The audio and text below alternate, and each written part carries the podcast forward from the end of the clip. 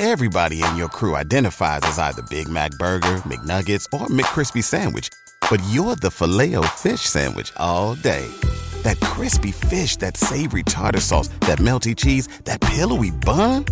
Yeah, you get it.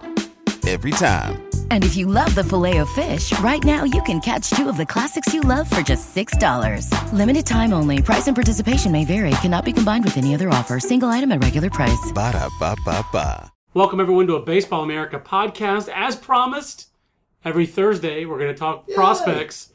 Your Oh, I'm not going to make that a thing. I'll stop. I'm sorry. I thought you were going to make that a thing. Yay! Uh, it's John Manuel and JJ Cooper with your weekly Thursday Baseball America podcast. Uh, very happy to have SeatGeek aboard as a sponsor. We'll tell you a little bit more about SeatGeek coming up. But in this podcast, JJ and I are going to pick up where we left off about three weeks ago before lots of things intervened and wrap up our organization talent rankings discussion. We got through the top 10 org talent rankings for those of you scoring at home. That was the Dodgers, Astros, Braves, Red Sox, Nats, Rockies, Rangers, Phillies, Brewers, and Twins. And JJ, just diving right back into it uh, with the org talent rankings, you and I seem to agree that right around 13, that first group of 13, I wouldn't say there's a cliff, but there is a dividing line, and that 13 is maybe closer to 5 or 6 than 26 is close to 13. I mean, like, Oh, there's a pretty, or even 15 is close I was to going to 13. say, I I was going to say, if you told me the Pittsburgh Pirates are 11th team, if you want to lay out the argument for the Pittsburgh Pirates to be seven or eight on this list, I will entertain that. or the Rays at 13. If you want to have the Rays, and you said, you know, I really believe in the Rays' depth, I believe in Blake Snell's star power, I like them better than the Rangers. You know what? And the Rangers are seven. I'd hear that argument. I think you I would say you're wrong because I would say, you know, the Mazara, the Gallo, there, there's too much Hitters over too, pitchers. too much top end guys. But that's the discussion. Yeah. At the same time, the Mets, yes, I like Stephen Matz, but the Mets at 15, if you try to make the argument the Mets over the Reds who are 12, I'd be like, no, no, no. I, I don't see there really being a case for the Mets to be at 12 just ahead of the, you know, from 15. Right. No, I agree. Or even or the Rays. So let's let's talk about the, the, those three teams together: the Pirates, Reds, and Rays. And it's easier to group the Pirates and Reds together, JJ, because they're in the same division. And well, you know, the, the Pirates are Organization of the Year in 2015. Um, looking forward to being there on opening day to present the Chalice with the Palace. Uh, the Chalice with the yeah, the Chalice and the Palace. I can't remember the Danny Kaye anymore. It's been a long time since I watched that movie. Um, but I'm going to give them their Organization of the Year trophy one more time, and uh, that's going to be a blast to be at uh, PNC uh, for opening day. But the Pirates feel like they need their farm system right now to keep them at the top of this very turbulent, uh, very good National League Central, whereas the Reds A they, devastating. they, they're, they're not even worried about 2016. Like they're worried for 2016 is we picked second. This is the first time we picked second since we drafted Kurt Stillwell. We want to get that pick right. We want to get get it right with this bonus pool. Our internet. Um, I'm not sure they want to get it right with their international bonus pool. That's a that's a whole other podcast. Um, I think they do. We have not heard that signing. They're going to go big, I think, now. they're going to go big. Um, but that's the Reds' biggest concern of 2016. Um, and the difference, I guess, between these two organizations for me, in terms of org talent rankings, is I like the Pirates' balance a little bit better than the Reds. Um, is that why you, did you have the Pirates over the Reds? No, or- I think I was the high man on the Reds because I just think that the Reds. I I don't want to call it pitching depth because pitching depth sounds like you've got a lot of guys. Right. Pitching depth is like, oh, pat you on the head. Oh, you've got a lot of pitchers who who could pitch it as a fifth almo- starter. It can be said pejoratively. I But- think you're right. But That's I don't how we mean that with the. Reds. With the Reds, I mean what I say by pitching depth is is that I'm not promising you that Robert Stephenson or Cody Reed or Amir Garrett or Nick Travieso or Keury Mella or and I can just keep going. Yeah. I'm not promising you any one of those guys is going to be a star. But I do know that if I keep going on guy after guy after guy, Sal Romano, you know, again, John Lamb's not going to be a star, but he can be a solid big leaguer. All these guys, I think that some of them, at least one or two, are going to end up being kind of impact guys. And then you throw in I, the position players, it's not as deep, but you throw in a Jesse Winker, you throw in The great Blandino. Alex Blandino, who should be a very productive big leaguer. Alex Blandino, to me, uh, to, to to a strange, you know, one is is he's where Christian Arroyo was. You know, like they're they're not. There's not Christian Arroyo's a top hundred guy. There's not a massive difference between those two guys. Right, I agree. I, I, I, Arroyo to me has a little bit more star potential. I mean, he's has He's- a little bit of that it he's factor. younger and he's he's at the same level basically. Right, and he does have it's a little intangible, but Christian Arroyo, he seems like a perfect giant to be quite honest with you, where he's going to Mm-hmm. I don't know perform where he's going to play for them anytime soon, but but yeah, Yeah, I, I, I like him. I don't know how we got on the Giants, but I do. But- I, I like Alex Blandino. I think he's going to be a solid regular. I think he could wind up being a more, much more productive hitter than Brandon Phillips. He'll probably give back a little defense, but if he's the second baseman who replaces Brandon Phillips, he's going to be like the. He'll do it the exact opposite way. He'll probably do it in a way that's more amenable to the Brennamans. You know, uh, certainly less flashy, uh, more grindery. But I like him as a potential offensive second And- baseman. But I do think you look at them and they are they are a team. I mean, they should be. They're rebuilding. You know, we didn't even mention Jose Peraza there, who should help them at the big league level at some point Right. this year.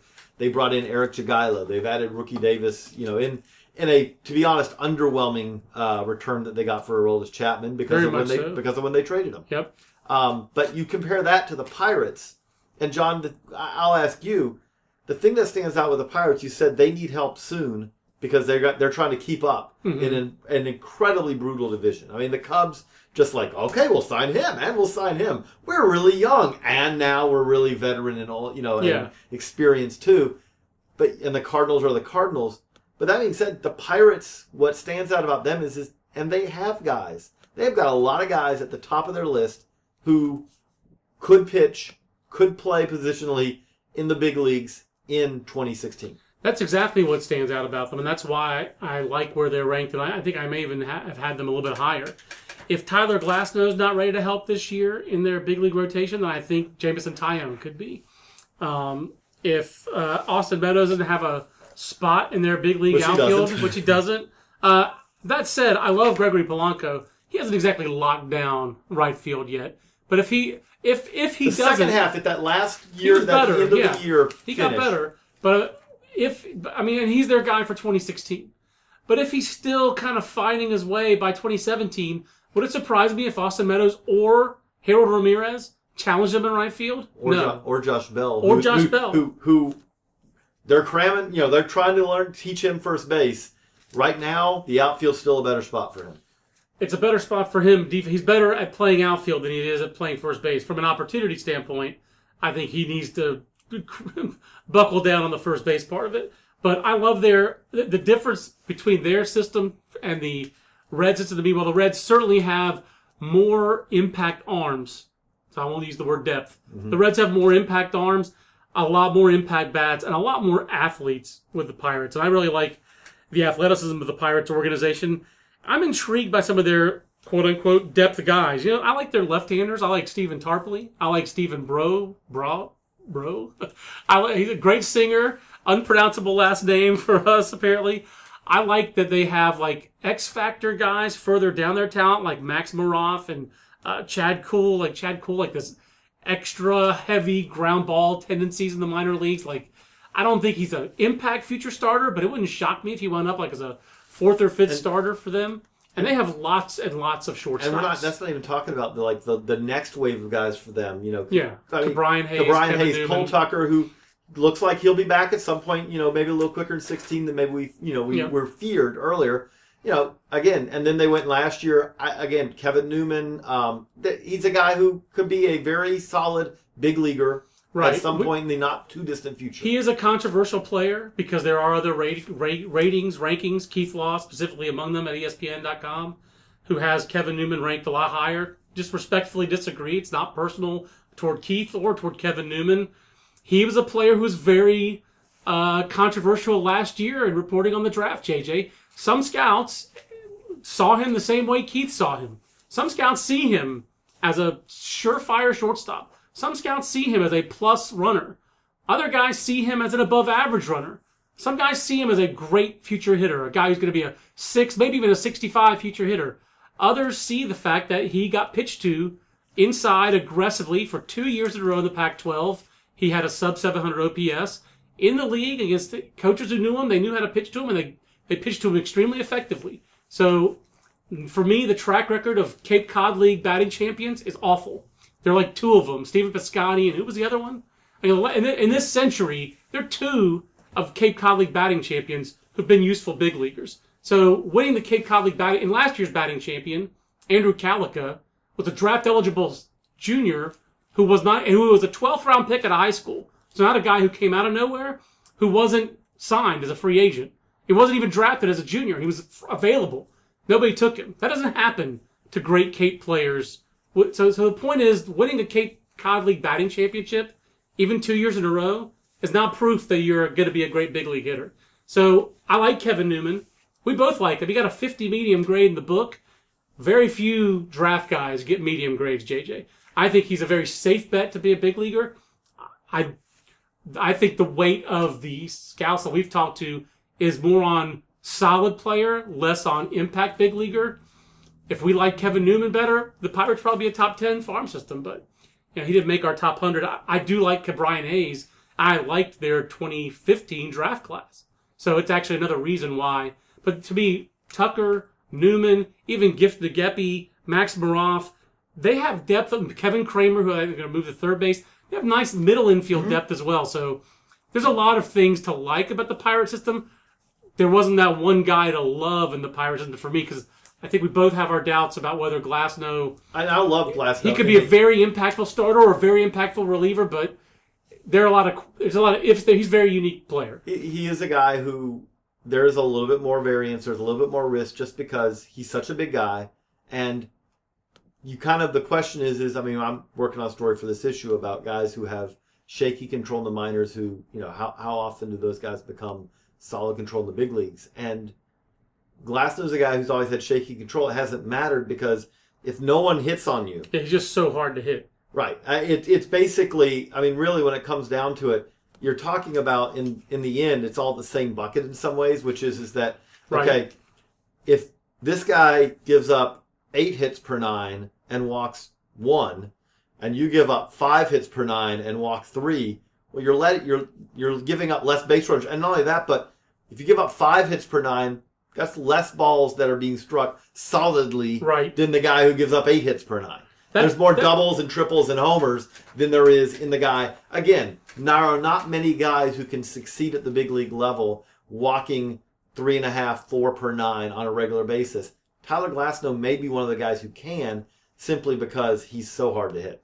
that that has been so consistent throughout his career. I Look can't career minor league average. I mean, it's, it's under 200. I, I, I know 181, we, I believe. Yeah, I think we looked this up in a previous podcast, so it definitely is ground we've covered. But I mean, it's just so consistent for him. He, this is not something he did at lower levels, but it got better at higher levels or anything like that. You know, no one has hit him, and no one, and it's not as they haven't hit him. No one hits him hard. It's 171. So it was 220 in AAA in eight starts. So I'm not sure how much he's going to help them in 2016. I do put a lot of faith in the Pirates' pitcher development so, at the big league level, especially. The Ray Searage is a is a is a master uh, of his craft. That that gets us to 13. We're rolling along here. Uh, yeah, exactly. Yeah. 13 is the Rays, and I, I, do think with the Rays, I mean, it starts with Blake Snell. This is right. it's not just Blake Snell, but it very much starts with there are Snell. The thing that starts that jumps out about 13, 14, 15 on this list is each one of those has a top end pitcher, which is part of the reason that they rank 13, 14, 15. Yeah. I mean, I think that's really important here for them. But Snell is a guy who we expect to see make an impact at the big league level in 2016 at some point. Seems like there's a kind of an opportunity for him. But it's not just him. Brent Honeywell is a guy who I think we both feel pretty comfortable about making an impact.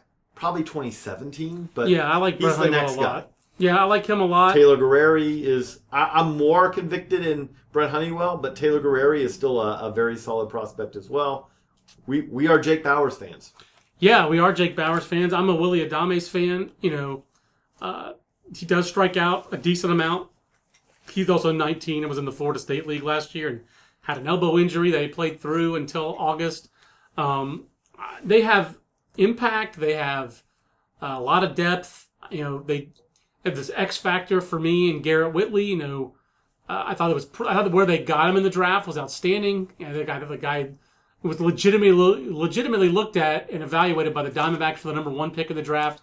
Was legitimately evaluated by the Rockies for the number three pick in the draft. I mean, you don't send the general manager to go see a guy for the 27th pick. You send him for the third pick. You know, so um, it just so happened they wound up getting guys they evaluated it for both picks at three and 27 because they were thinking about Mike Nikorak at three and they got him at 27. And if you redid the draft right now, you might get him at 57. You know, so um, just how the draft goes. Um, but I, I, I like uh, I like Tampa's draft from last year, um, and it just kind of seems like this is always how it happens, JJ. Where a lot of times a scout director's last draft is his best one. I I'm looking at Eddie Bane. I'm thinking about uh, one of the years with the White Sox uh, with Doug Laumann when he was replaced for two years. Think his last draft before they replaced him was the Gordon Beckham draft, which was their best one in a while.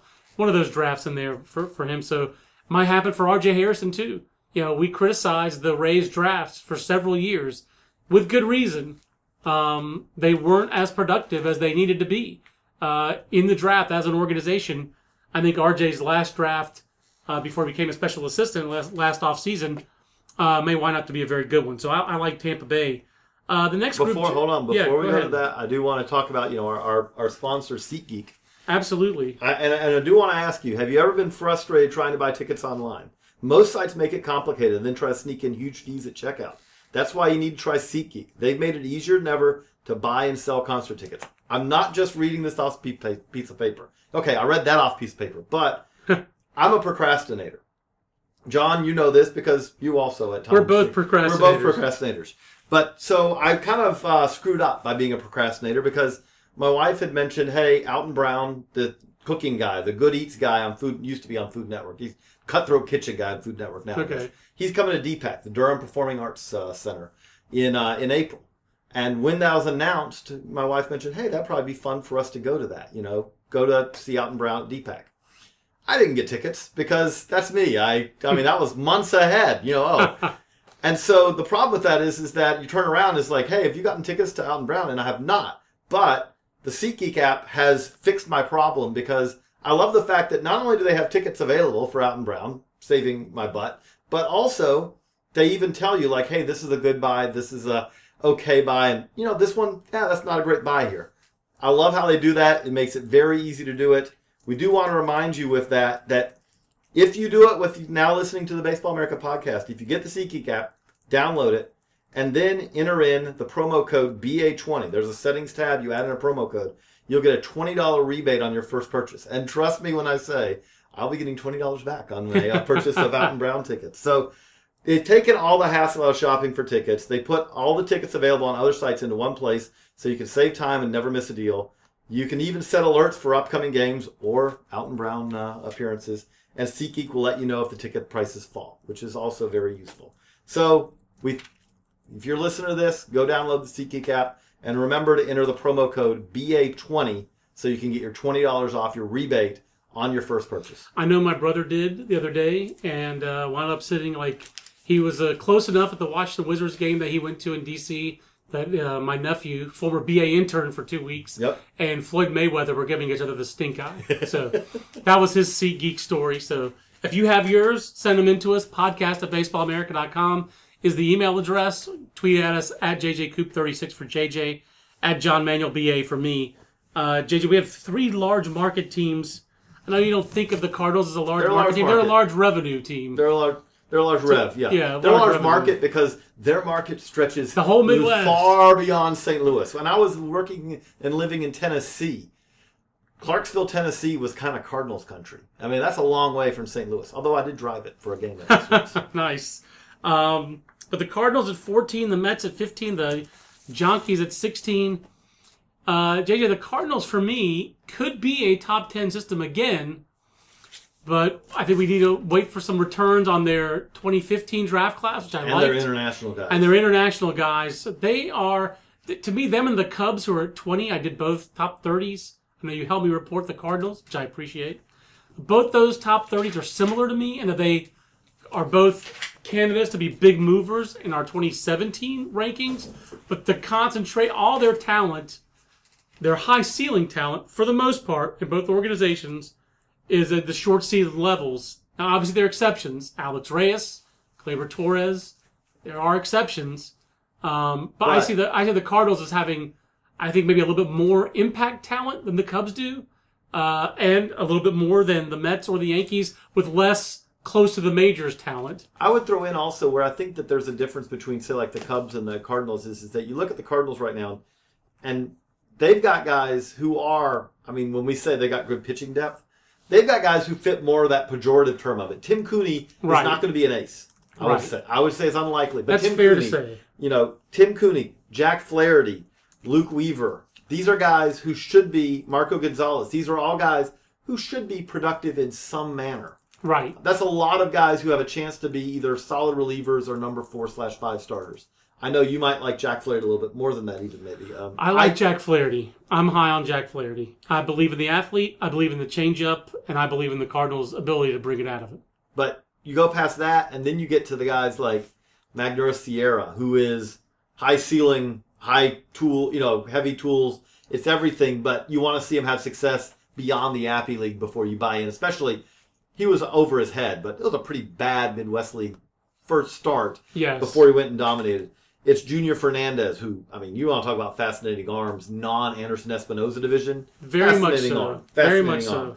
You know, it's it's guys like that, and then you mix in Their Right. international, their international group is really an interesting group of players because, um, you know, this was an organization that felt like they'd fallen behind. We both just read the Howard Megdal book, and it's a some book. inter- it's a good book, interesting insight into how the Cardinals were an organization that really felt they'd fallen behind, and kind of how important Oscar Taveras was to them, and then Carlos Martinez.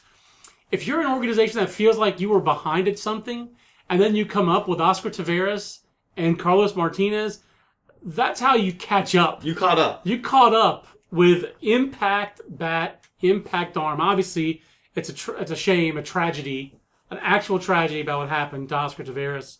Um, and I, you know, as baseball fans, we're all the ones who are going to miss out. He's in the Nick Adenhart category. We'll never know what that talent could have been like in an extended period in the major leagues. And it's just, as a baseball fan, it just, you know, just hurt. It hurts in that regard. But Carlos Martinez, pretty good. So what they're doing and the way they've applied it in Latin America internationally, I believe and I have faith in those guys. I just want to see them do a little bit at the in a full season level. On the flip And side, Reyes is the next impact. on the flip side, the other part of what they've done though is that you look at Harrison Bader and Yep. DeJong, and those are two guys who are very much what the Cardinals do over and over, which is draft the college bat who there's carries some defensive questions with them, and then teach up, coach up the defense. right. If I'll put it this way, if Harrison Bader was Absolutely drafted by another team, I would have more concerns about whether he could play center field. And Paul DeJong for third base. Absolutely. Paul DeJong, who was a guy who, you know, played catcher, second base, third base, right field at Illinois State. Um, you know, hey, maybe he winds up being a right-handed utility bat. Maybe he's in that Ryan Roberts, Ryan Raburn kind of phylum of players.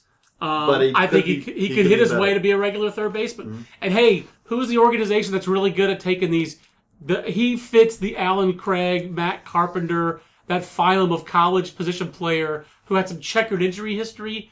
He fits that to a T. So he was a guy where just I remember talking with Derrick Goold, JJ, talking with uh, with Derrick when we did the list. I think if Derrick had done our Cardinals top ten, he would have had Paul DeJong in the ten. He would have wanted to run him up. I think my original iteration had it too, and I was like, "Oh, we can't do that." Couldn't Or- quite. It was a not bridge, yet, not yet. It was a bridge too far for me. But, the, But- let's talk about the Big Apple teams, Mets I was and going to Yankees. say the the Mets, and now the Mets. You know, you, you a look couple here. with more hits than the Braves and the Yankees. now, do the remember, we Mets and actually do Yankees. not have the Mets. It's it is to just clarify. Oh, it's Mets, Indians, Yes, Yankees. I'm sorry. Yes, because we did tweak after the uh, Aroldis Chapman trade. You told me that twice before the show started, and I That's apparently what I'm here ignored you. for. You know, but looking at the Mets, I mean, obviously, again, the Mets start with you have a high impact arm, Stephen Matz, who's already made an impact. If Stephen Matz didn't do anything else, he's already been a, a, a very successful second round pick. And what a great success story for the Mets. Uh, 2009 top draft pick. They for them was waited a while. second round. Yeah, and he didn't play for two years. Um, I believe Three. he was was he was he, He Rudy. Terrazas draft 2009. That I think would have been, yeah. I think he was. I'll have to look that up. But that that uh, there was a stretch there where the Braves, I mean, where the Braves, where the Mets pitching drafts, where they got Matz, and then the next year Harvey and Degrom. That's two pretty good years of drafts. I mean, that's really Yeah. impressive. I mean that that that that's gonna that, that could one day be the kind where we're gonna looking at that the way we look at the uh, the Giants where they got Lincecum in 06 and Bumgarner in 07. The Mets are close to that already, if not surpassing it, with Degrom and, and Harvey. I mean, it's sick to bring. And then if you throw Matz into it and he develops into a legitimate mid rotation arm, that's pretty sick. No, it is. And the other, uh, you have to say, the other part of depth for the uh, for the Mets is shortstops. Yeah. I mean, which is good because if you said, okay, what are some of the problems that the Mets have had? It's been middle infielders who can catch the ball and range Right. further than a, a step to either side. Do we think Amed Rosario has star potential, JJ, or do you think he has good potential, like good everyday regular, or do you think he has a chance to be a star? It really depends on what you're defining as a star. Like I'm okay, saying like a guy who makes some All Star teams from time to time. You know, like like to me, he's like Alcides Escobar made the All Star team last year, didn't he? yeah, Yeah. So then, by that definition, yes. Do I think he could be better than Alcides Escobar? I think there's a chance. Yeah. yeah. 2009 was a Rudy Terrazas draft, and let's give Rudy T some props. So was 2010. So for a guy who I believe is in their pro scouting department right now, I mean, that's again we talked about earlier. Sometimes your last draft is your best draft. Rudy T, Jacob Degrom in the ninth round, and Matt Harvey in the in the first. That's a pretty good. You, you can See you can- later. You can peace out on that you- one. You can say I, I I I rest on that draft. I feel pretty good about it. Never underestimate the heart of a champion. But- that has to be said every time you say Rudy T. But you know, and then Gavin Cecchini, who sits here at, at, at four. I don't, again, I'm, I think Amed Rosario is their shortstop of the future, but I think Gavin Cecchini could fit somewhere in the Yeah. not too distant future. Absolutely, and they have Matt Reynolds as well. They have Luis Caprio, Carpio, I should say. They have uh, Milton Ramos. They do have. If there's a spot where you want to Luis have, Guillorme, who's just kind of that. oh yeah, I mean, that kind of he, the most everyday player slash South Atlantic League MVP ever. That was a weird one. That was a weird one. I, I you know don't get as excited on that one yet. You know, Yeah. it's like okay, wait, that's a little little little much, but uh, but no. Andres Gimenez as well, who they gave again, what, one point the, million but the key thing about a lot of these guys though is is that the reason why they rank here is that you get past Matz and all these guys. There are some questions. There are more questions than the guys that we were talking about. The teams that are higher up on this list. You said like Amed, Amed Rosario. Could he be a star? Yeah, but there's a long way to go. And they did have some guys last year. I would say, fair, a they didn't have a first round pick last year. the Michael Cuddyer signing. Um, Ouch! yeah. Ouch! Ouch! But uh, second of all, they also had uh, Cecchini, Nimmo, Marcos Molina. All those were guys who, both those guys had taken a step forward or just kind of held their prospect status from 2014 to 2015, they probably rank a little bit higher as a farm system. They might be closer in our heads to 13, you know, like. But I think there is a definite, as we talked about, dividing line. And those guys kind of take a step back and are a little bit. I have a little less confidence in all those players. Now, we, we will talk about the Yankees first, and then we'll get to the Indians. But when you look at the when you look at the Yankees, you want to talk about Latin American program and it being vital to a uh, team. Yeah, That is a, an organization right now that they spent a lot of money in the not too distant past. That a lot of those guys are still a long ways away. So with that, you kind of say, okay, there's still a little bit of let's see. right. But Absolutely. this is again, this is an organization that, if you told me that they climbed up pretty significantly in the next year, would not surprise me. Yeah, you know, that's because, and, and they're going to kind of need those Latin American guys because in the next year or two, they're going to need that influx of their 2015 or 14 international signing class because I don't think that Gary Sanchez will be on this list next year. He's been on it since 2009. Aaron Judge is going to be close to breaking through by the end of this year. I feel like James Kaprielian is another guy who's close to breaking through. Yeah. And I mean, we did have the Yankees ranked higher when they still had Rookie Davis and Eric Jagielo, and who else did they trade the Reds? There was one other guy in there, wasn't it? Was it? uh, the former national second baseman Tony Renda? Tony Renda might have been the fourth guy. Yeah. I, thought there was, I think they they gave up a, a- a- several pieces. Um, like Rob Refsnyder is number eight on this list. I, he probably will not. Again, he's in that. I don't Same know where Ryan to fit, Raburn. but yeah. He's in that phylum of Ryan Raburn, uh, the right-handed hitting utility guy. That's who he has to be. He has to be a second base, outfield, third base type of guy. to get playing time in New York. I think so. Um, I do think the Yankees have players who are close to contributing. Uh, Jacob Lindgren, another one. Um, But, it's, I don't the see as guys much are in- interesting is like Wilkerman. that's Garcia. right. Their income, their impact guys are all from their for, for, for the most part from their Latin American program, outside of uh, Judge and Kaprielian. For me, I, I, I like Tyler Wade. I like Dustin Fowler. I don't like those guys as impact players. I like those guys as for me their ceiling of those guys is like second division regulars or really good utility guys. Yeah, I, I do think, um, I, you know, this is a, a- system that again it it, it needs the those internationals, those young international guys to really. That's generally where the Yankees go. You know, usually they draft lower. So if you're looking for you know, this year, they got Kaprielian. They got him what step. 16th, and, 17th, and now they can't do what they could do before, which is which they did regu- which they did regularly do. Yeah, they- spend a lot of money either. Right. on uh, like draft guys, have guys fall. They didn't. They weren't very. They were not nearly as they were not the aggressive Tigers. as par- exactly. We're not nearly as aggressive in parlaying their financial advantage in the draft as the Red Sox were from 07 to 11. That was a very defined period. They did it the first year in 2007, and it was a colossal failure from Andrew Brackman to Tyler Grody to Carmen Angelini to everybody in between in that draft class. Bradley Suttle, none of them worked out. And I think the Yankees were a little snake bit after that, and they were very conservative. Um, and now they're in a draft system that constrains them to be conservative. So But Cle- Cleveland, JJ, is the other team that we I, I still up think in. when we talk about the can, the, ca- the the canyon though drop, I look at this. I like this Indians list. We are still in organizations where I go, this is pretty good. Right.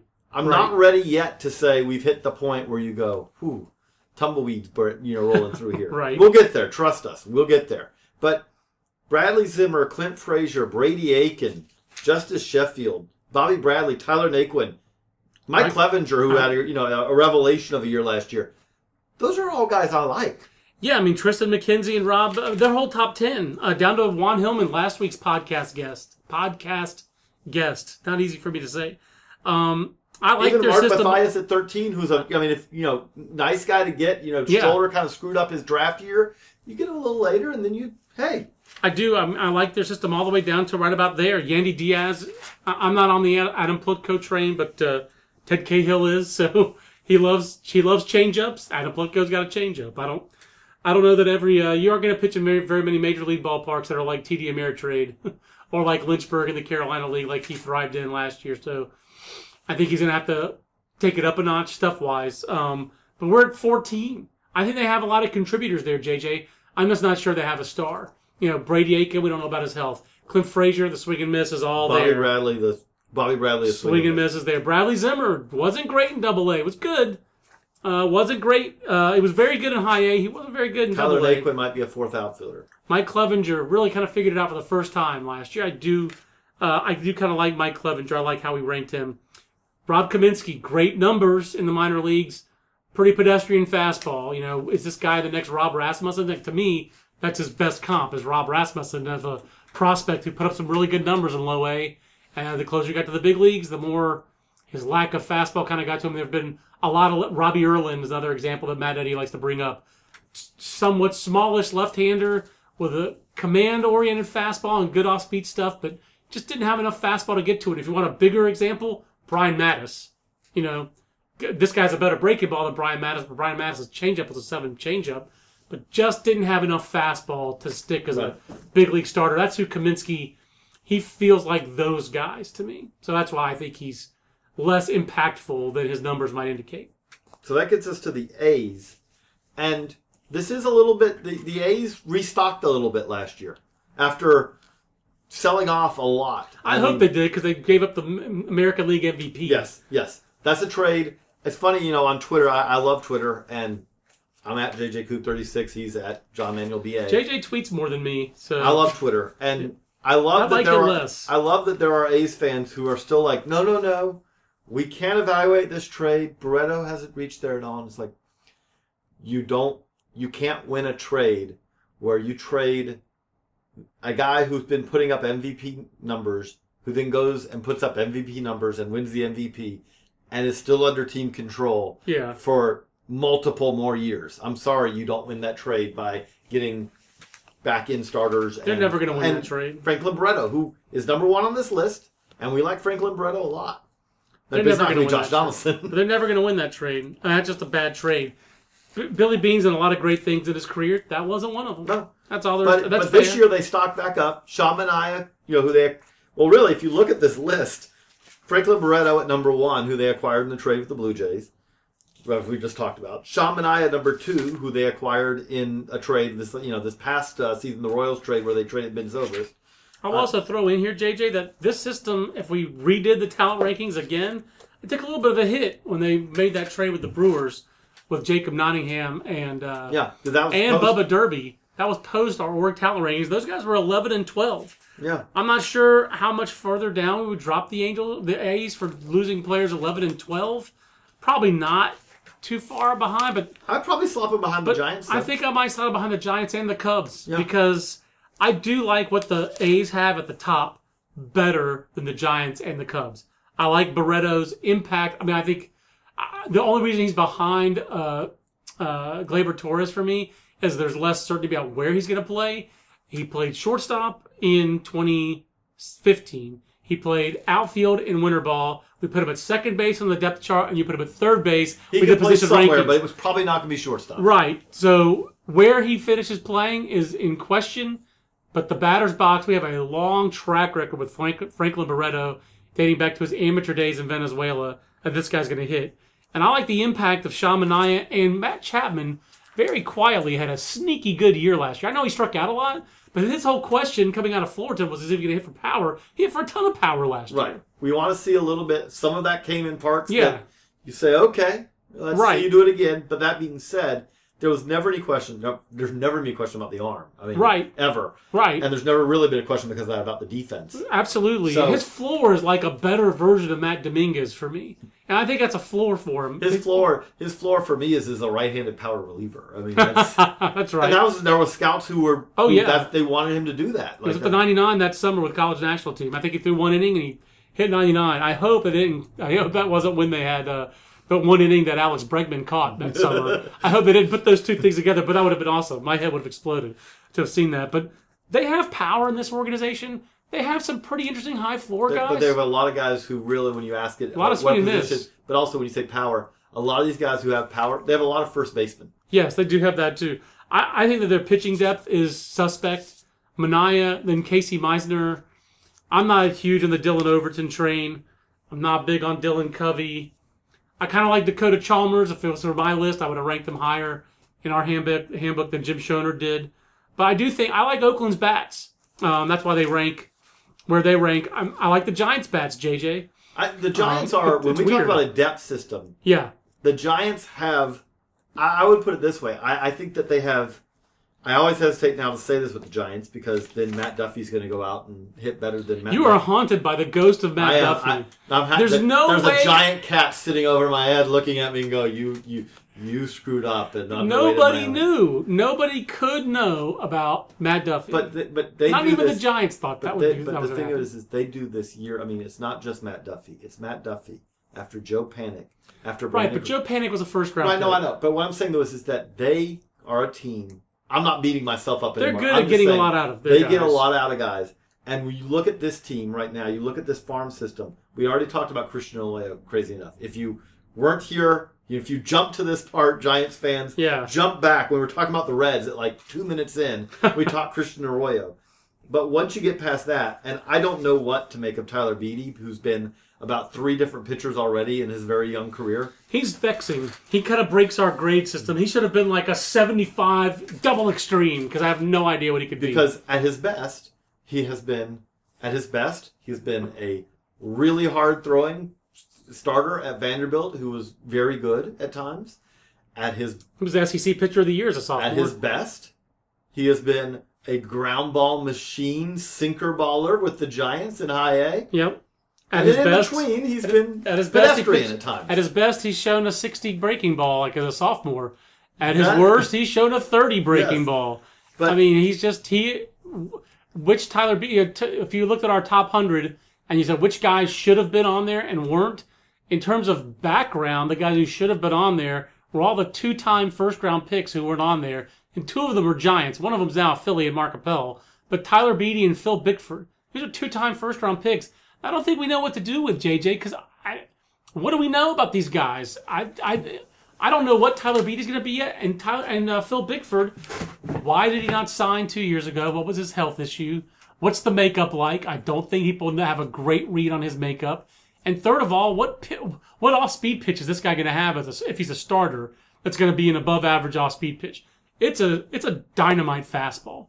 Dynamite. He he would. He, I do think you put Phil Bickford with the ninja Dick Tidrow.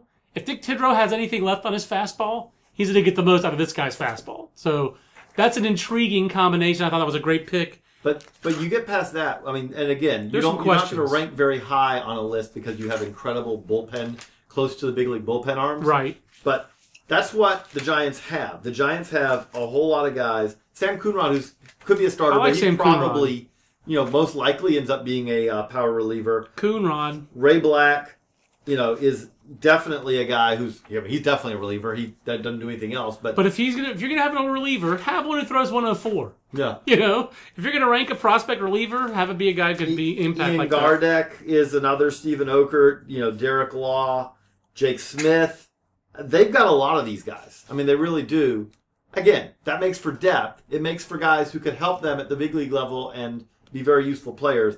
It doesn't make for a top 15 farm system, and so that's where they rank where they are. That's right. That's how I feel about those guys. And then the the Cubs are the other kind of controversial, I guess, ranking for us. JJ, I'll be honest with you. I thought they would have been lot Cubs higher. fans who were, you know, I thought they'd be higher than twenty. them. But, Yeah. but I thought they'd be higher than twenty uh, when it was all said and done in that meeting. But that said, they're like the opposite of the Reds.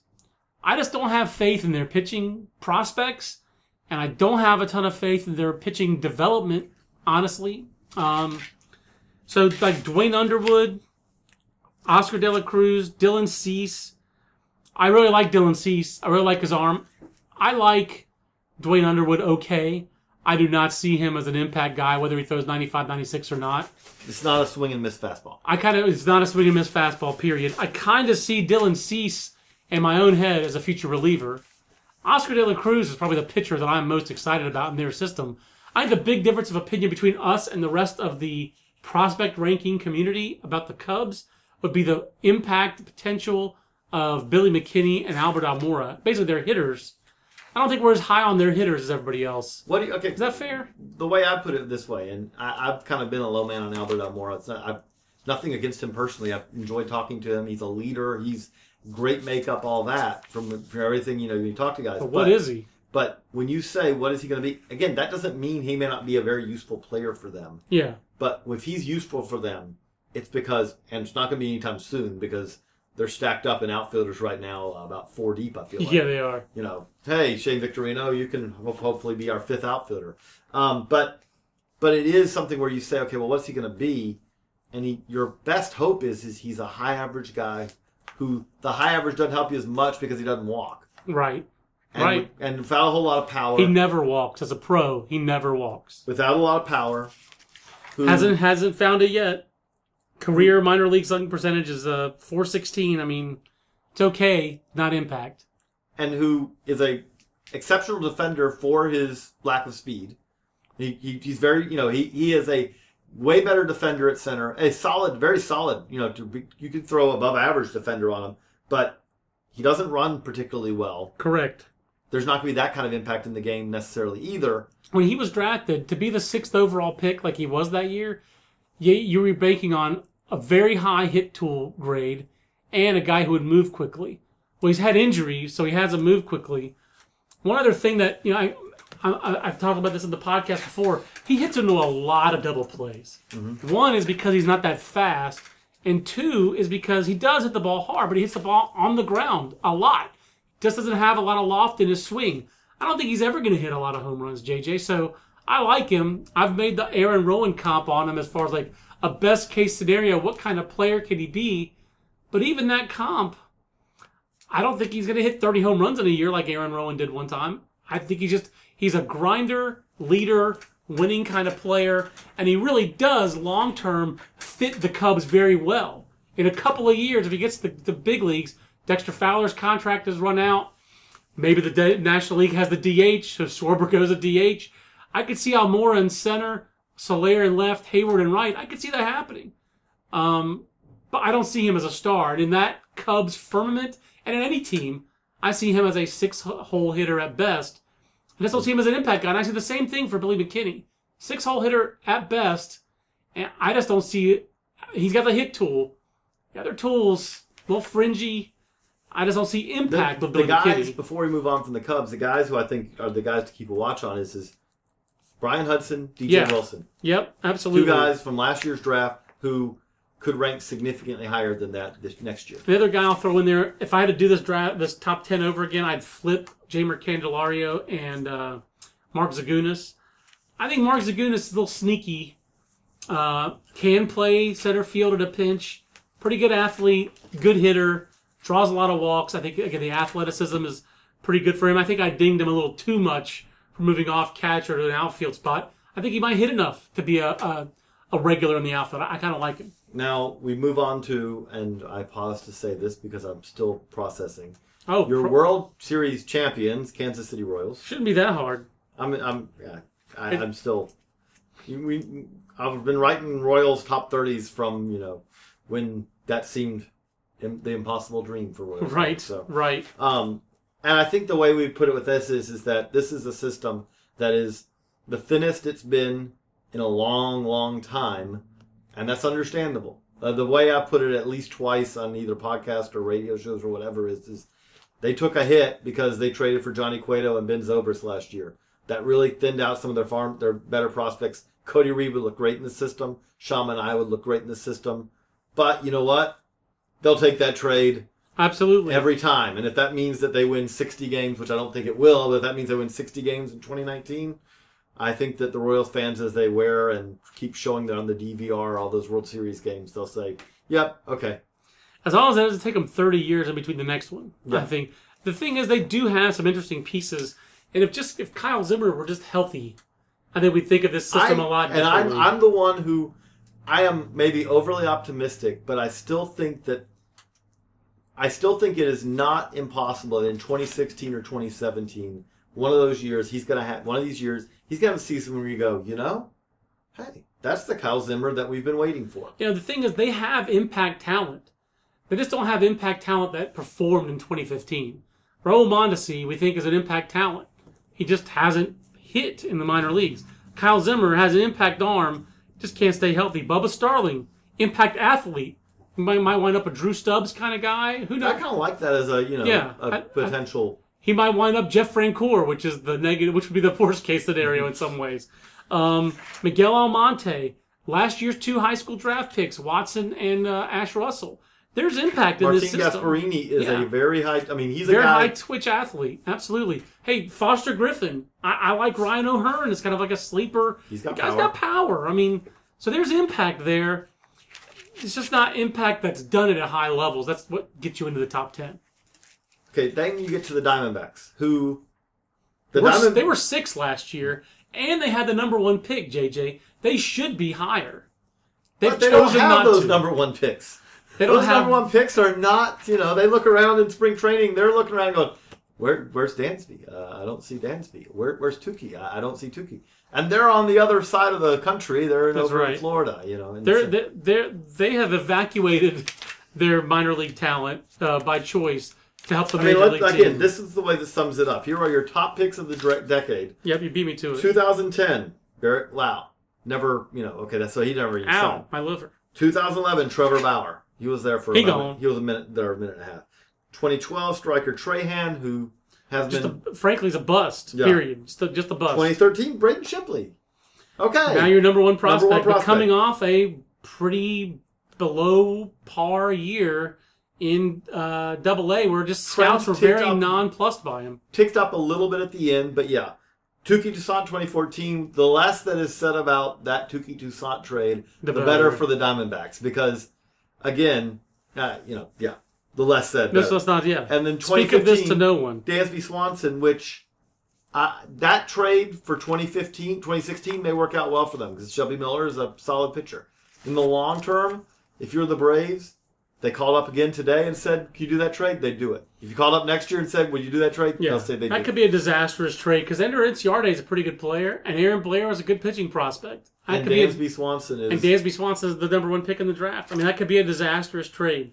So Uh, you take all that out, Yeah. and I know this is going to sound crazy, but it's thinned out the system a little bit. They, they do still have some guys like, you know, again, uh, Bill Mitchell wrote the Diamondbacks, does a great job, has super prospect enthusiasm. I would rank Domingo Leyba higher on their list. I would have ranked Taylor Clarke higher on their list out of College of Charleston. I could not convince Bill to rank Taylor Clarke. I like Taylor Clarke over Peter O'Brien. I just couldn't convince Bill, and he wrote it. Uh, I even like Anthony Banda over those guys. I like Zack Godley at 18. I think Zack Godley's going to play a role for them. If they're good in the big leagues in 2016, JJ, I think Zack Godley's going to pitch important innings for them. So There's I, still I some do, pieces, but there's just not. but the, their depth is gone and their impact. I mean, we haven't mentioned Archie Bradley and what's happened to this guy the last two years. I mean, the 2011 high school pitching class was a really strong class. He got to the big leagues very quickly. At this time last year, I think if he didn't, or two years ago, if you didn't count Masahiro Tanaka, he was our top ranked pitching prospect in the minor leagues. And that wasn't us on a limb. It's just, he just went backwards. And it's a shame. I hate, I just hate to see that. that gets us to the White Sox. And, Which, and, and by the way, the real quick answer on why is he had that wandering release point. He just totally lost his release point. That video you showed us a couple years ago. I remember watching a last start of the season in 2014, and it was like it was it, it was ugly. it was frightening. He was totally lost of where to release the ball next. It was a wandering release point. He had no idea how to stay on top of a breaking ball, and that inconsistency led to a breakdown of everything else. It was really it was difficult to watch that video.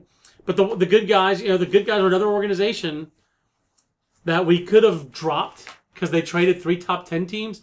But this is like another But part of the, chasm. No, the trade, no, the trade already is already reflected in that. Okay, it was reflected. Th- Yeah. th- th- there was there was still a pretty big chasm between them and the Blue Jays. the Blue Jays at 24 because the Blue Jays I haven't gone back to count this up yet. Um, from past handbooks, the Blue Jays have 17 extremes out of their top 30. Oh, it's the it's That's got to be the record. So It's the- extreme. But you look at the White Sox, and obviously it starts with the top two guys. I mean, Yeah. Tim Anderson, Carson Fulmer. that's why they're still ahead of right, because Tim Anderson is a close to the big leagues shortstop, or at least something of a you know. up the middle player, second Up the- base, shortstop, center field, one of the three. And Carson Fulmer is a guy who could move quickly. Whether it's going to start or relieve will still to be determined. And hey, I still is the believe- White Sox. I still believe it's Spencer Adams too. I'm a bit. I know he had a, just a modest first full season. You hope to see the velo tick back up a little bit. Yeah, I believe in the athlete. I believe in the stuff that, that the stuff will come back. I'm I'm, an, I'm a Spencer Adams guy.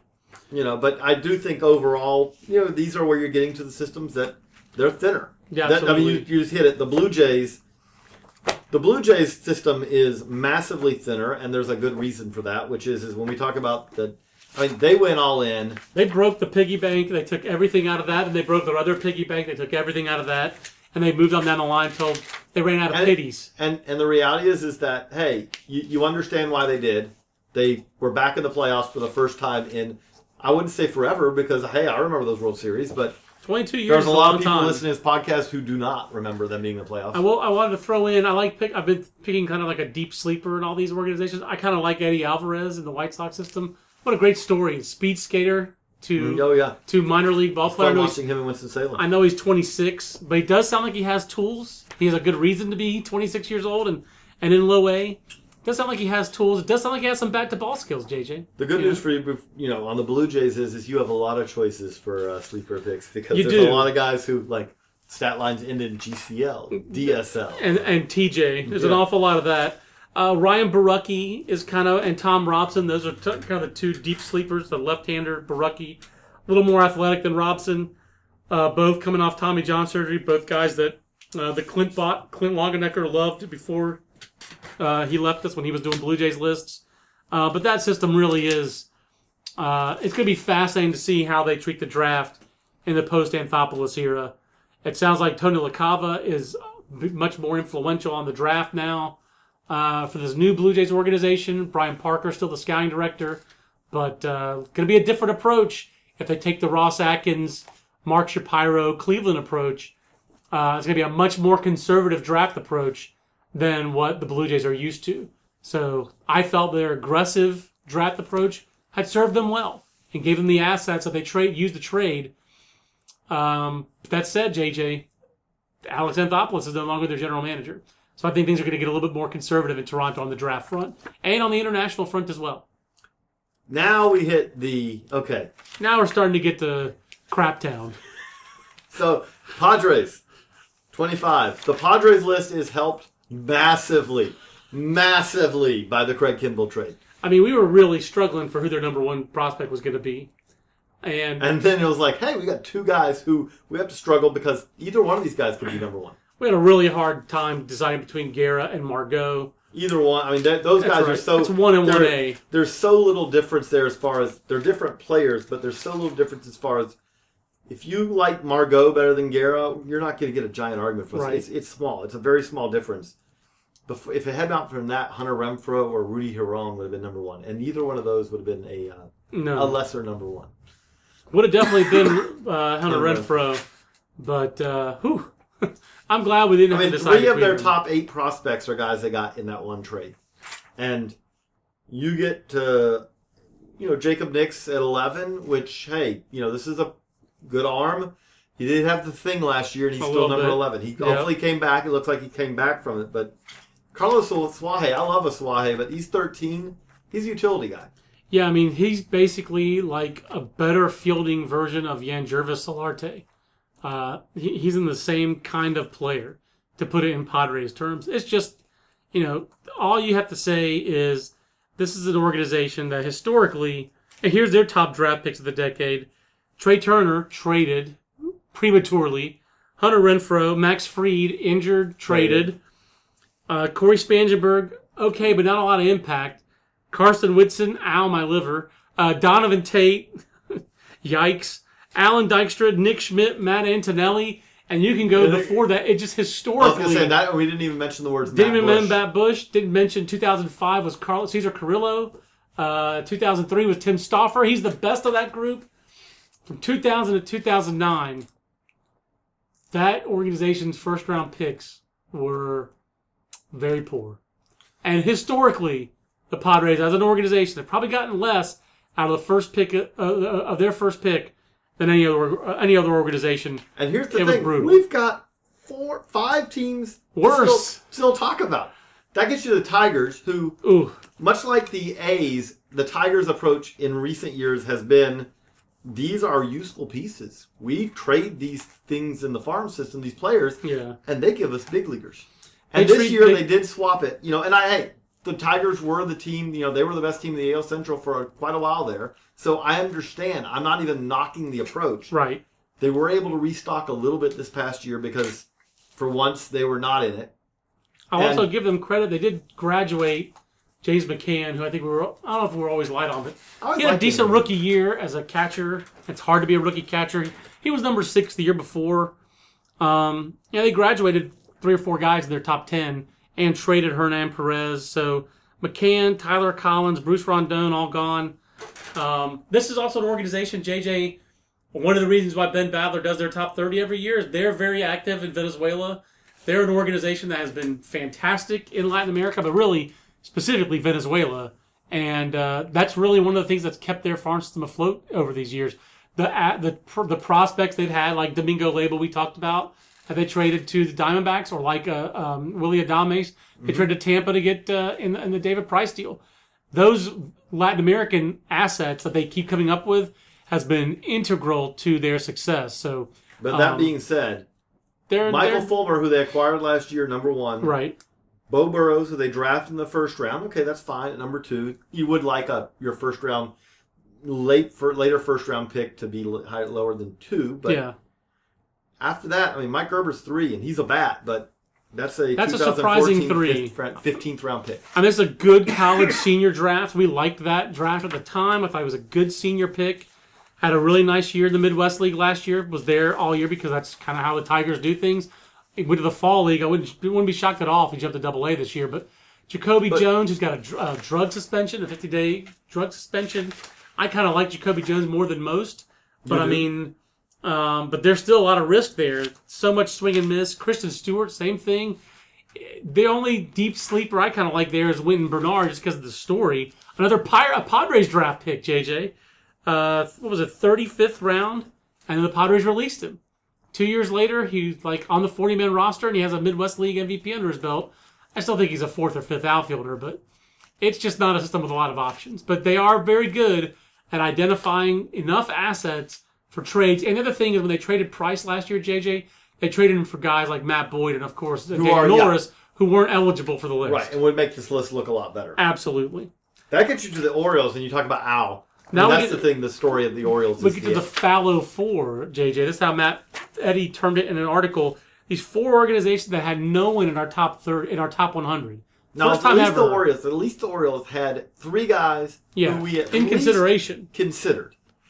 Chance Sisco, who's number three on this list, we consider because he is a catcher who can hit. Can he catch? We don't know so much on that yet, but Right. he can hit. In fact, signs point to no in my Magic Eight Ball. Dylan Bundy, number one, Hunter Harvey, number two, are two guys who, when they have been healthy, they've been really good. yeah, In the case of Hunter Harvey, you can the concerns are is that this is a very slight pitcher who has had trouble staying healthy. You know, he he was on the mound today as we record this on Thursday, and he was pumping 96. So hey, there's some hope there. Dylan Bundy, there's a little bit more concern because the, you have to go back a long, long time now to remember Dylan Bundy being healthy and pitching. A I would say time. that I still think that Bundy's best. The reason that he's number one is that Bundy at his best. Oh, it's a better than Harvey at his not- best. Dylan Bundy at his best was considered literally one of the best high school pitching prospects Yeah, in ever. a dec- of, of at least a decade. And I don't see Bundy being at his best in 2016. I don't know that he'll ever be at his best, but he had a wild. He could still give up some stuff and still be an effective pitcher. Best case scenario for me for Dylan Bundy in 2016 is they have him on the big league roster, and between the disabled list and some long relief stints, he pitches maybe 60 innings in the major leagues this year. Maybe he makes a couple spot starts in September if they're out of it, or he's good enough to earn a couple spot starts late in the year. I think that for him to get more than 60, 70 innings would be a miracle this year. Oh. He's out of options, so It's a It would be injury bad, rehab, It's, it's a bad scene. it's a bad scene, man. I mean, Hunter Harvey hasn't pitched above low class A. What can you get out of Hunter Harvey this year? 80 innings, I mean, I- 100 innings max in high A this year, maybe Mm-hmm. at your at his best. I mean, or at his worst case scenario is he hasn't had surgery yet. Worst case scenario is he had Tommy John surgery. I mean, that's why he's two. But Harvey, at least with Dylan Bundy, we will have, we will, we will be, it will be We will done this year. sort of we'll answer. know. He's either gonna, we'll, we'll finally have figured it out. Chance Sisco again, big question again for me. Chance Sisco is the guy who I think in our organ in our office consensus, JJ, had the most votes of any Oriole for the top 100 because of the bat. But I think we all have grave concerns about where he plays, and if he doesn't catch, where's the power? I.e., where he has to move to a corner spot like a left field or a first base. And if he does that, where's the impact? Maybe third base, I suppose. So who's he's a your- high school short So shortstop? who's your sleeper guy here? uh, well, I do I do like Mychal Givens as a 2016 rookie. Yeah, but you can't have that. Well, their sleepers. Dave, the, the sleeper is David Hess at 18, who really finished last year very well in Double A. Um, I don't love David Hess. I don't love the walk rate, but um, but I'm interested in David Hess. But it was 60 walks last year, 57 walks, and 144 innings. So, but he's got one of the better arms. He's down at 18. He's kind of the sleeper there. So that gets us to the Mariners, and We all had a, it took a village to do the Mariners top 30 this year. but the Mariners had a very productive debuts from the 2015 draft, and that's good news because yeah. besides that, they didn't have anyone have productive. Ketel Marte made it to the big leagues. Yeah, otherwise, like Alex Jackson, who was considered consensus, it was not controversial. Consensus best high school bat in the 2014 draft class, Yeah. and he was bad. He was Oof. he was bad. DJ Peterson. There were Oof. concerns with DJ Peterson, how much impact, and he's only. I know he plays third, but he's really a first baseman. If this were number 30, since we were at the end of the podcast, I'd go, no, to opposite year. Yay, when we started. But DJ Peterson had a terrible year. Austin Wilson, Gareth Morgan, again, as I Oh. said earlier in the podcast, the less said, the better. Yeah. Mean, Tyler O'Neill had a lot of homers last year in the Cal League, but he also struck out uh, a ton. I mean, but that's one of the, the bright spots. You Edwin Diaz could be, uh, you know, if you he could be a three, four. You hope. Yeah, you hope it could be a fourth. Drew starter. Jackson, that's the story. That's the hope. Is Drew Jackson, who was a uh, fifth round pick. That was a very nice pick by them. He got contacts last year. He started actually being able to see the ball, and it's amazing how being able to see the ball does make a big difference in your ability to hit. Trying to keep things simple, and you want to just see it and hit it. Part one is see it. Yes. You know. Yes. Um, Um, but, but this is a system, JJ, that just you just it's Jabari amazing. Blash was number 11 on this list. They lost in the Rule 5. It's amazing how little progress anyone in their system made last year, other than Ketel Marte. I mean, like who else had a good year? Tyler O'Neill, I guess, had a good year. But I mean, it's a mar- remarkable how most guys either were hurt or went backwards. Beep, beep, beep. I mean, like they're who they're. It really does seem like they're pick the click sleeper is probably. I, I like Kyle Wilcox, the kid out of Bryant. Uh, but that's another. It's almost cheating to take a draft guy for them. You know, um, there's just not a lot of sleepers there. And, Yeah, and you pretty- see what Jerry Dipoto's done after he got there is, is he's trading off every. Oh, you Yeah. want this guy? Fine. You know, fine, fine. It's I'm not giving up much. We've still got two more.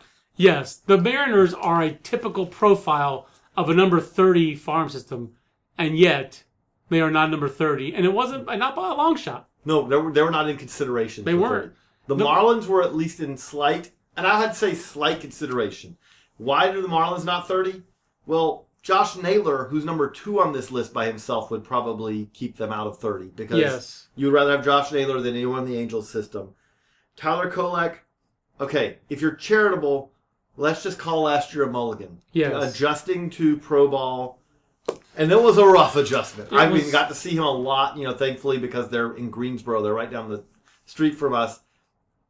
If you are being negative, I'm, I'm kind of an optimistic guy. You were an optimist. You If- like players. If you're focusing on the negative, there were, at the worst, there were appearances where Tyler Kolek would go out there. Tyler Kolek, Mr. 100 miles an hour in high school. Not One year good. later, uh, having trouble adjusting to the five, you know, every fifth day schedule, and you would, if you were behind the home plate, you put your radar gun. It's like, wait, did I just get 89 there? Exactly. And you're going, was that a changeup? And then you realize, no, that was his fastball. Now again, thankfully, that was not. He did not sit 89 last year. I don't Right. want anyone to think that hearing this, but he sat a lot of times low 90s, and every now and then you'd see that 96, 97. Every now and then, in fewer of those, if they gave him extra rest, you saw the same velo. So it was in there, but It so wasn't it doesn't like he like he was hurt. but He just but he also did not show a breaking ball that looks right, promising right now. right, and no feel for a changeup yet. And then Other than that, though, it was it was great. he competed. I mean, he really And he took the ball 25 times. He competed. I mean, he got beat up a little bit, and he didn't go into a shell. He just kept going. But that's the number one prospect we're talking about. And then the reality of it is, is that you get past those top two, and Yikes. if you said if I gave you an over under on of the rest of the top thirty, I say two over under guys who end up having who are big league regulars in a significant role. You take the under. Yeah, I think I. I'm not counting utility infielders. I'm not talking sixth and seventh inning relievers. No, you said regulars who in a significant role. I'll, I'll give you. I mean, so what I mean by that is, is they're a one through five starter, not a six, but a one through five starter, an everyday, you know, a regular starter position player, or like a setup man or closer. I'm taking the under.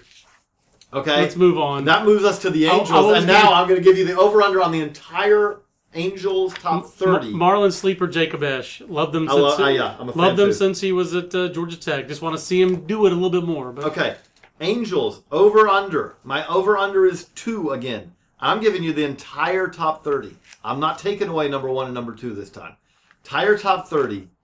Two guys who are everyday regulars of, a, of or as a pitcher a significant role. under, under.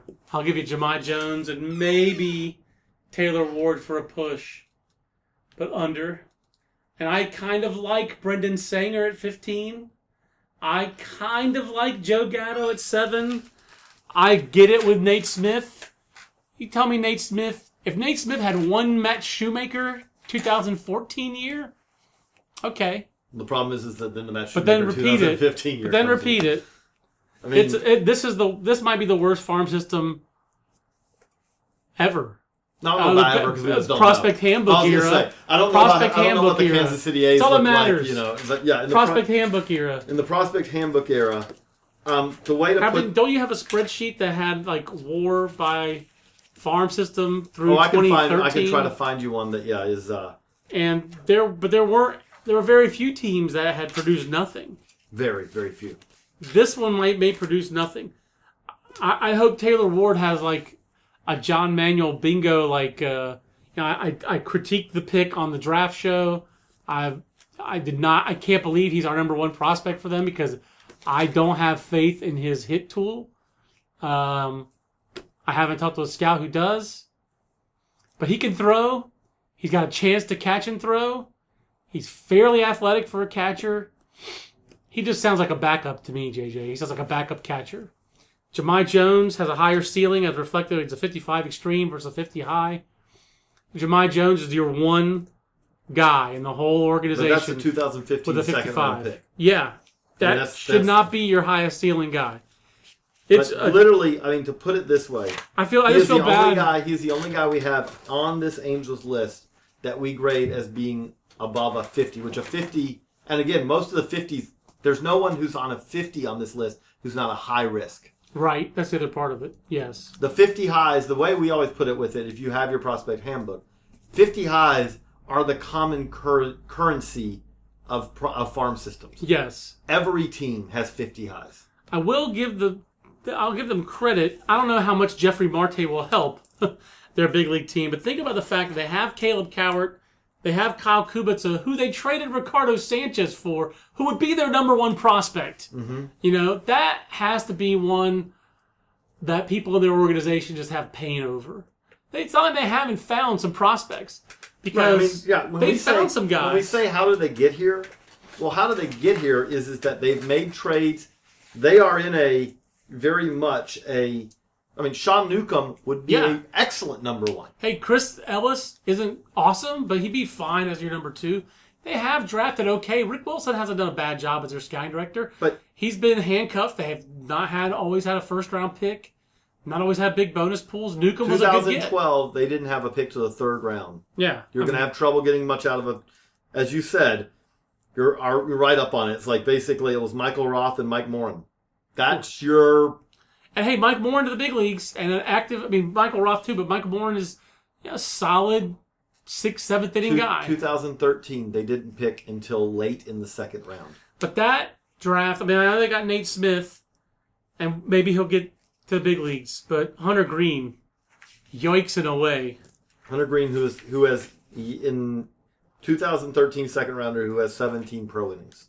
That's not a good combo. No. But That- again, I mean, this is a When you don't have a lot of picks, you don't have extra picks, and you don't have big bonus pools, and your draft often comes down to like those guys at the top, and and when you miss beyond you- that, the thing about it is, is, and I don't even fault them for this, but do remember two years ago, the Angels had a terrible bullpen, and so what they did is Yeah. really the the equivalent of it is is that you are trying to figure out a way to keep your house right, and so you basically rip up everything that you can sell.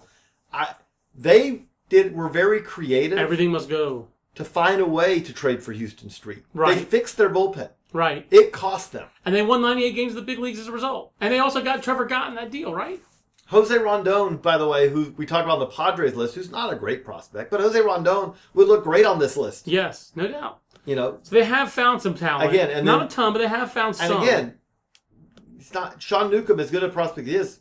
There are teams trying to win now. Andrelton Simmons helps them win now. You make that trade because yeah. you just know the at some point the reckoning is going to come. The crazy thing about the Marlins and the Angels at 29 and 30 is both have both originally signed top 100 talent. They just gave it away, and at least the Angels got Andrelton Simmons for Sean Newcomb. The Marlins just threw Francis Martes into this already bad trade with the uh, Astros, Uh, and woof. Let me ask you this. That would be a good way to end it. Like the Jarred Cosart trade. If you said, I can take any, you know, I think you could take any one piece out of that. You could take, uh, if it had been Colin Moran and a compensatory pick for Jarred Cosart, you'd have said, ah, okay, I can maybe. and then but then you throw Francis Martes. And oh, by the way, we're not even talking about uh, uh, Kiki Hernandez either. Right, I know. Who the Marlins because kind of like, I remember the last year he They, was. but that was like they just didn't. They didn't want him. In him their, off. they didn't want him in their top thirty. Don't forget that one. He was a guy who I was trying to figure out where to rank in the top thirty, and our Marlins guys were like, "Nah, we don't have to rank him." But, um, but so that's the way to. yeah, Moran Marisnick, supplemental first round pick for Cosart, Kike Hernandez, and Austin Wates. Austin Wates already released. Kike, Kike Hernandez, Hernandez. sent the boot. All they have left for that is Jarred Cosart. That's That's that's going to hurt. By the way, do remember the compensatory pick also insured. That's why the Astros have Daz Daz Cameron, Cameron. and you know to go with Kyle Tucker. So that's how you end up at 29, and that's how the Angels end up at 30. And that's a good way to end the podcast, to wrap up this podcast. I want to thank SeatGeek for sponsoring the podcast. I want to thank JJ Cooper for his time. JJ Coop, 36 on Twitter. I'm at John Manuel BA. We'll see you on the next Baseball America podcast. So long, everybody.